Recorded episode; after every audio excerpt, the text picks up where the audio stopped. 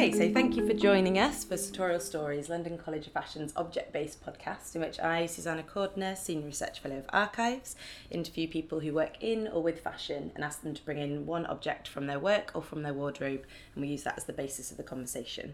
Uh, I'm joined here today by Ade Hassan, who is the founder of Nubian Skin.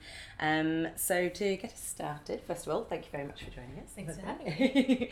um, and it would be fantastic really the idea is as i've said to kind of get different perspectives and see how objects and really the fashion product runs between those different strands within the industry. So first of all could you really frame who you are what you do and what your role entails? Of course. Um, so i'm ade hassan and i am the founder of nubian skin. Um, nubian skin is a very simple concept. It's a lingerie and hosiery brand catered towards women of color um, in fashion and especially in lingerie, nude is such an important color and for years and years, well, decades really, um, nude was very one dimensional. And so, women of color, so black women, Asian women, anyone with darker skin mm. couldn't find their nude. Um, and so, I created Nubian Skin to address that um, that gap in the market. Mm. Yeah, I think that's such a fantastic thing to do, but it's kind of distressing in itself that that was revolutionary.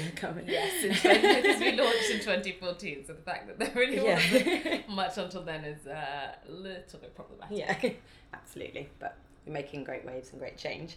Um, so how did that? Uh, so you had a great idea, you had a gap in the market that you'd recognise. That's quite a business perspective in itself. Yes. Um, so could you please describe how you got into fashion design and yeah, founding a fashion business? Um, so I didn't come from a fashion background. Um, I've always, always loved fashion ever since I was little. I'd mm-hmm. draw little sketches and like, um, especially when I lived in Nigeria, that was very easy because you could take it to a local tailor mm. and they'd make things.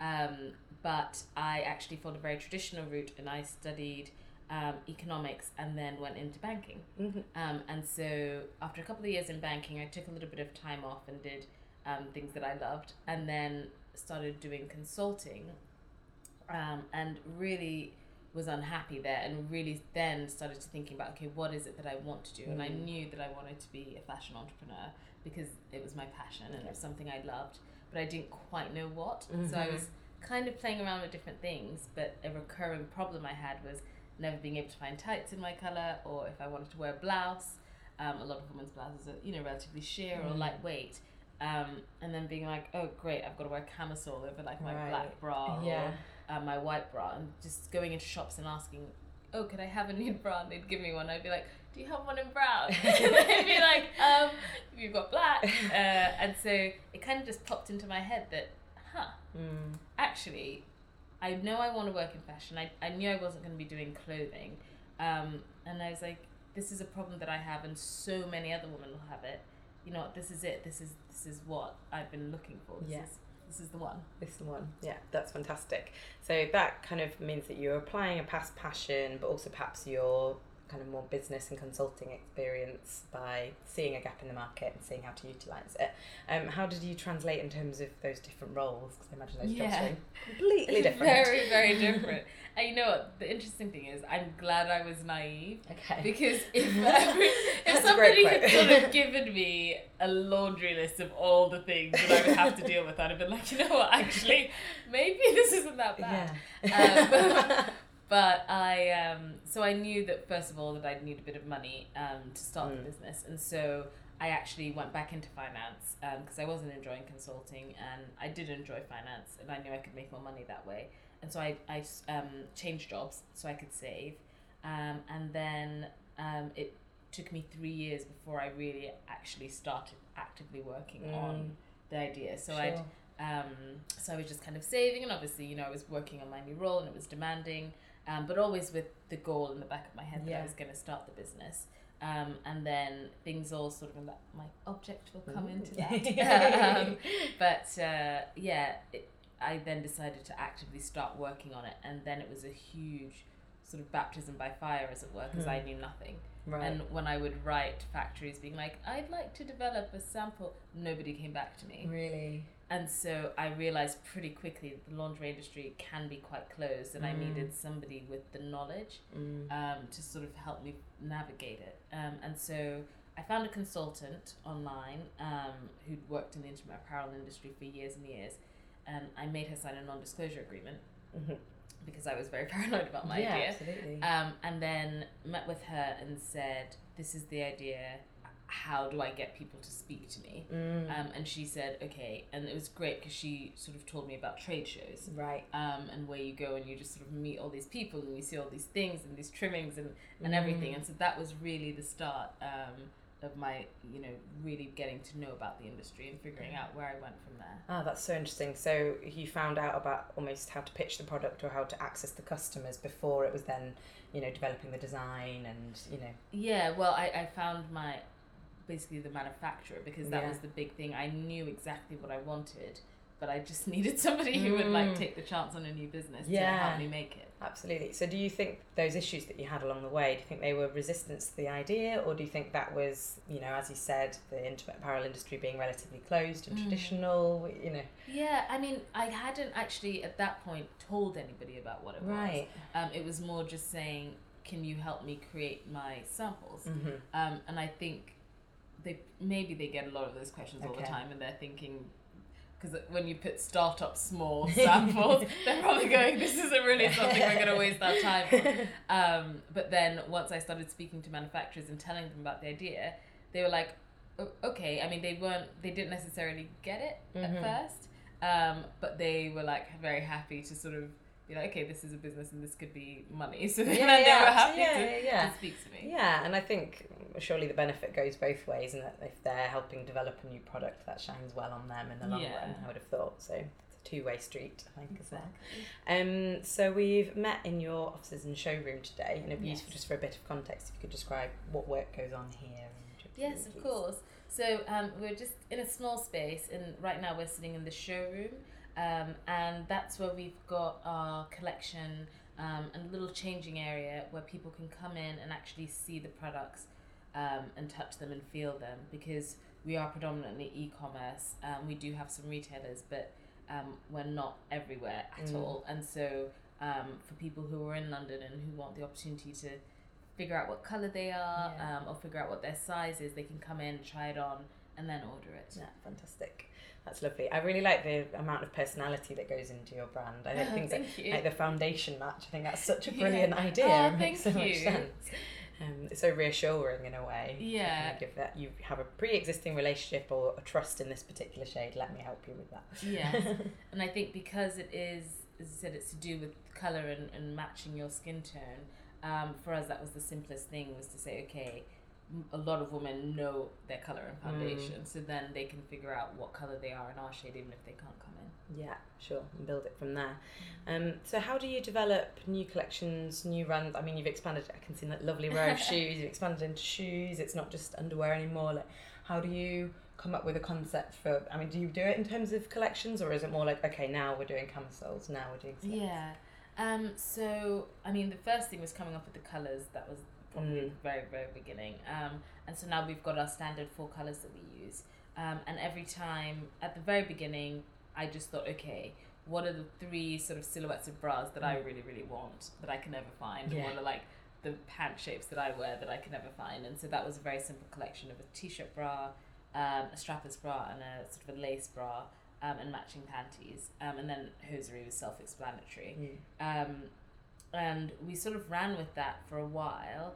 Um, we did a non skin tone collection called the Moroccan Nights collection, mm. and that was really. Um, I wanted to do something that was inspired by and made in Africa, mm. um, and I, I had the opportunity to meet a manufacturer in Morocco, and I was just sort of you know so all of that kind of conspired and, and created the mm. collection. So it was more just sort of a where I was at the time. Yeah, yeah, yeah. Um, that inspired that. And then um, with this new Naked collection, it was really looking at okay, what are other items that women of color don't have access to in their skin tone mm. um, that other women just don't have to think about mm. um, and you know actually thinking about okay what's in my wardrobe and what do i wear um, that this would be really helpful for yeah um, and so that's when we said okay right slip dresses bodysuits um, bandos just really simple things that you don't think about, but then yeah. when you have it, you're like, oh my goodness, how have I lived with this like without this for so long? This is revolutionary. Yeah, that's the thing. In fact, it's it's just so integral. They're the essentials, mm. and yeah, yeah. Um, sadly, with that very thing in mind, I guess the the problems that you can keep answering with a design idea will just keep going. Yeah, definitely. So many things that we underestimate and take for granted. Um, that's fantastic. So I liked that idea of um, being really keen on designing or producing something in Africa, um, and with those individual, almost that personal case study with those um, examples that you gave. Do you do any kind of active research for them, or is it more about you know that personal perspective, or mm. you know do you coming here as a fashion curator, do you ever use exhibitions or objects or I don't know, looking back in vintage magazines? Or to be honest, looking at those source materials, does that just prove the need for your product because you're just not seeing it there? Yeah, um, so for a lot of what we've done so far, it really has been more like what am I missing from my wardrobe? Yeah. Um, and what are my customers telling me they really, really need? Right.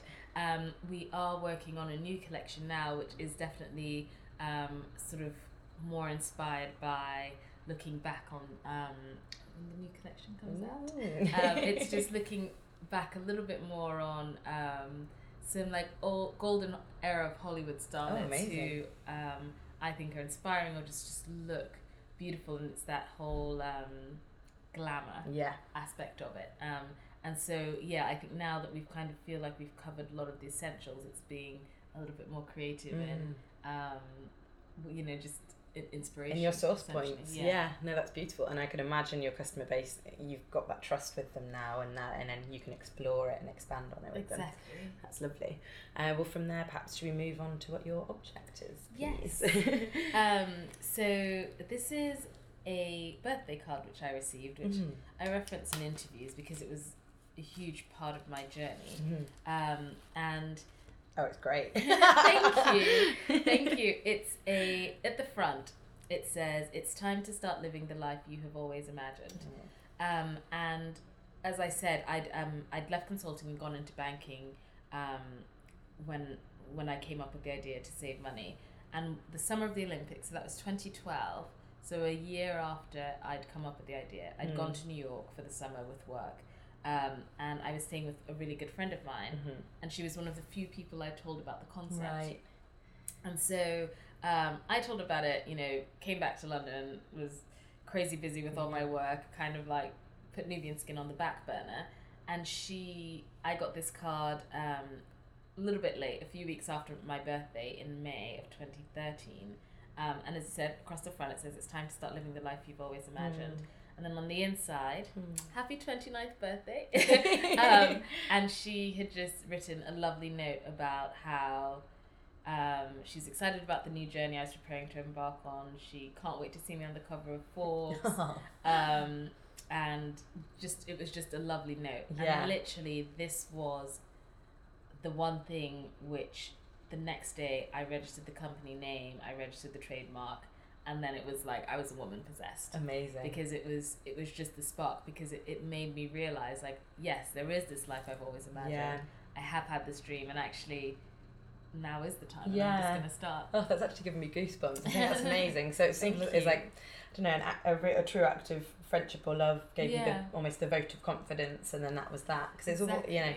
I think a lot of people have um, you know they carry ideas, but being able mm. to carry them through is a completely different skill exactly. set. And yeah, that's amazing.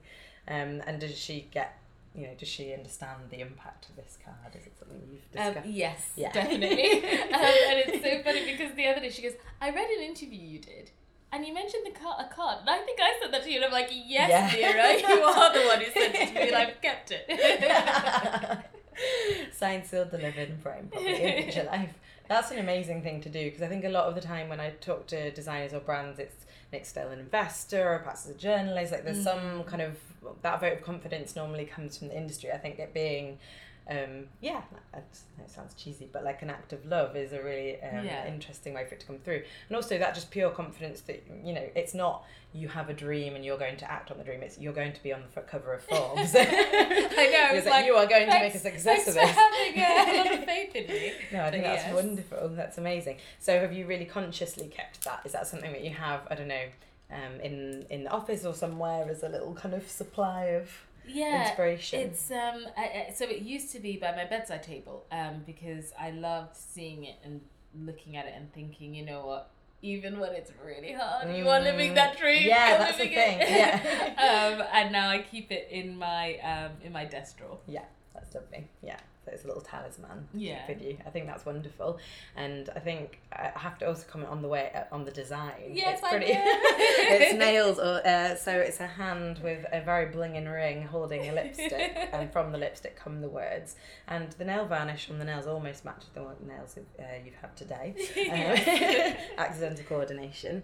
Um, but I think that's brilliant because it's brassy and it's bold. you. It's not some little. Um, don't know, you know, like these inspirational memes that Yes. go around on Twitter. That's got some sass to it. I think it's great. Um, and I really like the idea that you keep it with you still now Yeah. and it's kind of grounding. Do you still feel, I mean, I can kind of sense it off you today, so I'm already answering my question, but do you still feel as kind of inspired by that original concept and, you know, that drive to, to have that business, to be that fashion entrepreneur? Um, absolutely, and I, um, you know, at first it was it came from my own frustration being like, why can't I find this? And then I was really amazed when I mean, I didn't have sort of any outside backing, and I didn't have a marketing budget or a marketing plan, which is a terrible idea. Nobody should ever launch a business like that. Um, but when we did launch, and we actually before we launched, we put this image up here, which is four women of different Mhm. um, shades in, in four of our original products. Um, we put it on social media and it went viral. And Mm. that was the first time I realized that, yes, it had been frustrating to me, and yes, I knew other women wanted it or needed it, but it was the first time sort of seeing our motto and my um, ethos come to life and seeing how many people it affected Right. and how many people were touched by it. Yeah. Even if they weren't buying, Yeah. they were just like, I I never knew I was waiting for this, and I yeah, was. yeah, and there's quite an emotional reaction Oh, as well. I absolutely. would, I would say, yeah, I think that's amazing. And something I found really striking with the image that you're referring to um, is also that it sounds really simple, but the women look really happy, Yes. and they're not gazing out at you, and they're not seductive. I mean, there's absolutely a place for that, and I don't deny that as as a kind of influencer within in the industry. But I think there's something incredibly refreshing. One about the models, two about their match points to the product, Mm. and three about I don't there's a sense of camaraderie. They've got their arms around each other's waist, and um, that was when we did the photo shoot. It was it was like a party. It was Yeah. so much fun, and I think the models were, um, they were just they were like, this exists. This is amazing. Yeah. You know, they were excited. they wanted so- to push the product. exactly and and they and actually it's really rare speaking to them and i just hadn't even thought about this for there to be that many women of color on a shoot Yeah. um and so they were just like what Yeah. you know it's, it was just it was it was just such a great atmosphere and i think that came through in the pictures Mm. um, and also, it was very important to me because a lot of times, women of color, especially black women, are hypersexualized in, Mm. in the media, and I didn't want that. No. I mean, I think being sexually empowered is a beautiful thing, um, but when it's um, sort of convoluted or twisted, it's not. Um, and so I really wanted it to be something women could look to and relate to and think, Mm. you know, that could be me or my sister or my cousin or my mum, and just feel a celebration yeah. um, as opposed to feeling like it's kind of trying to force you into a box which you may or may not relate to. Yeah, absolutely. And for it to be about um, accessibility and almost usefulness rather than adornment. Uh, you know, Exactly. there's a, again, there's a place for that. And Yes. your Moroccan collection maybe sounds like it's tilting, or, or the glamour you spoke about for future Yes. collections, but the kind of core drive being this works for you. Yes. Think that was really beautifully. Do you still? Um, I really liked the way you just described the kind of atmosphere on the set, and Mm. I was wondering if when you have clients coming in here and it's their Yeah. chance to get up to the product, is there still? Do people come in and get really overexcited still, like they you know they you found know their what? place? It's it's actually really really lovely because we get women of all ages come in, and it's it, it's really there have been literally times where I'm like choking up like this is not professional, um, but women who are literally just happy. They're like it's my color. Yeah, yeah. it's my you know, and they and they express a gratitude Mm. for it existing, and that is definitely one of the most rewarding things Mm. um, about about this. Amazing, and that kind of comes full circle to the object you brought in because you have a clear sense of gratitude, but also kind of enduring inspiration that you pulled from this card from your friend, and then to be honest, you're creating that light or continuing that connection to your customers. I Oh, well, thank you. um, before I get too sycophantic, we can go and fix it. Um, so from there, it'd be interesting to talk about your perspective of on kind of running a brand. Mm. Um, so I can imagine yours will be the other way around, but a lot of the time when I've spoken to designers, mm. um, there seems to be this process of you come in with an idea or perspective, you work on the design, and then the more successful it becomes, suddenly you have to run a business mm-hmm. as well. Um, and then eventually maybe you get to hire enough people that you get to go back to the design. Um, I'm just saying if, if that relationship is uh, kind of the same for you, or it sounds like you've had a really clear business mind from the beginning as well, that you've understood um, it's not just about the ideas. I have to be able to finish the product. I have to be able to manufacture. I have to be able to sell. Yeah. Um, so all of that was a was a very uh, it was a learning experience. Mm-hmm. We'll put it that way. Um, because when I I didn't know how the fashion industry worked, and I was coming from finance where everything is done yesterday, like you want it yesterday, right? Do it now. um, and so when I start when I, when I launched the um, well when I created the company, um, I thought I would be able to launch in three months. Okay. Because I was like, of course, uh, I know exactly what I want. It's yeah. gonna be quick. Um, and it took me a year and a half. Yeah. And so I was like, what is this industry? Why is everything so slow? Um, and so, uh, but I was just so excited about the creative aspect, having the product and doing the shoots because sh- um, creating shoots and directing shoots is, is a really, it's like one of the things I enjoy most okay. about about the process. Um, and then things kind of kicked off. And I didn't actually have a website, so we had a blog, um, just sort of updating people what was happening because we didn't have a product yet. Mm-hmm. Um, and then literally day one, when the product landed, and I, I had to start I had to start thinking, okay, actually, what happens? Because I'd, I'd focused so much on creating the product, right. and then I was like, okay, well, actually, now how what? like yeah. customer service like emails yeah. um how do i get this out to people and so then it was really a, kind of working backwards being like right so how do we ship mm. and finding somebody who's going to help us ship um figuring out you know and then they say okay what courier service are you using and i was like what i have to think question. about that exactly and so it was really all kind of getting that all up to scratch mm. and then mm. when we finally did launch um it was and, and we actually got approached by ASOS because to their credit they before we even launched I think they'd sort of been on social media okay. and seen it and they thought this is something that our customers need. And that right. and that was the first time I considered wholesale. Yeah. And I was like oh and so I mean I went in you know sort of strand. exactly. And so it all just kind of happened um like on the fly. Right. And I would just oh say yes to things yeah. and then be like, right, what are Incoterms? Yeah. like what you know, like yeah. so it was a lot of saying yes and blind faith and then figuring it out after. Yeah, yeah, yeah. But also kind of building your community as you went yes. rather than going in with a collective or with, as you said, kind of yeah. backing or something. I think that's really interesting. But also the fact that some, you know, big big hitters like ASOS would take that interest. That again is a vote of confidence. Yes. It sounds like you keep getting the signposting, whether it's the card from your friend, the reaction to the first yeah. photo on social media someone like ASOS being involved of like, okay, this is going to work. Yes. So yeah, I think that's really, really brave to keep on going and it's absolutely the right thing to do. But must uh, not underestimate how hard that must have been. Yes, it is. it continues to be um, an interesting challenge. Yeah.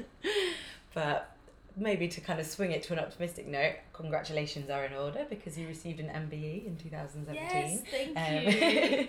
so how did that feel? Was that a further vote of confidence? Was that a way of securing legacy? Um, um, what do you see for the future through that? Oh goodness, now I'm gonna start getting checked out. Yeah, um, it's incredible. I, yeah. Um, but that was so that happened last year, and last year was by far the hardest year in the mm. business because we were you know, making a lot of mistakes, learning a lot of lessons, um, but it was really, really rough. Mm. Um, and I had gone on holiday um, with a um, with my husband and a couple of friends, and we were at the airport. We were in Greece. We were at the airport, and my sister starts texting me because um, she was in my parents' place, and she says, "A letter's come here for you," and I think you've done something either really bad or maybe really good um, because it says Her Majesty's Services.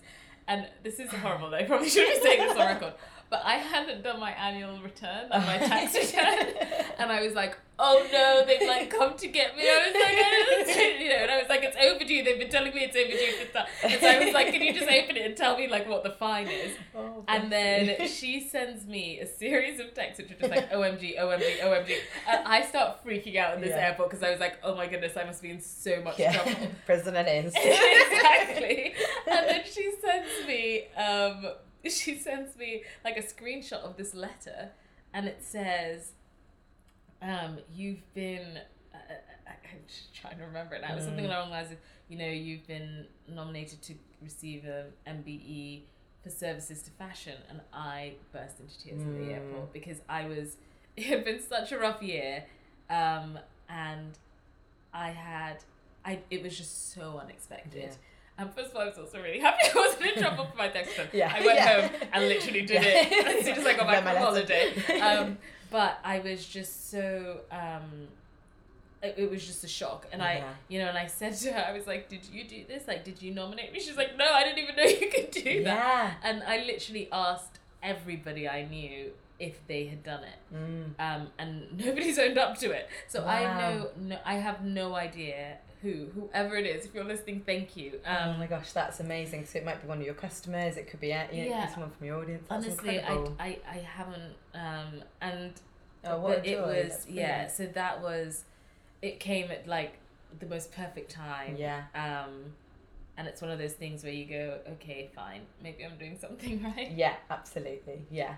And yeah, it completely validates and on a personal and a professional level. And also it secures your legacy because I can imagine you know other brands yes. are now trying to follow where, where you got and that is important for the industry but it must also be frustrating or difficult at times for you but that i think that mb completely secures the fact that you came here first and you made that yeah. brave first step i keep saying brave it shouldn't it's incredibly brave on a personal level it should not be brave that the industry is finally facing up yes. to that issue um, but i think that's incredible um, maybe kind of keeping on that uh, note of legacy, maybe mm. to round off as you know, fashion curator, I'm interested in objects and in the stories they tell and in the kind of almost the histories that we can create through looking at clothing from yes. different times and contexts. So the MBE secures your personal legacy.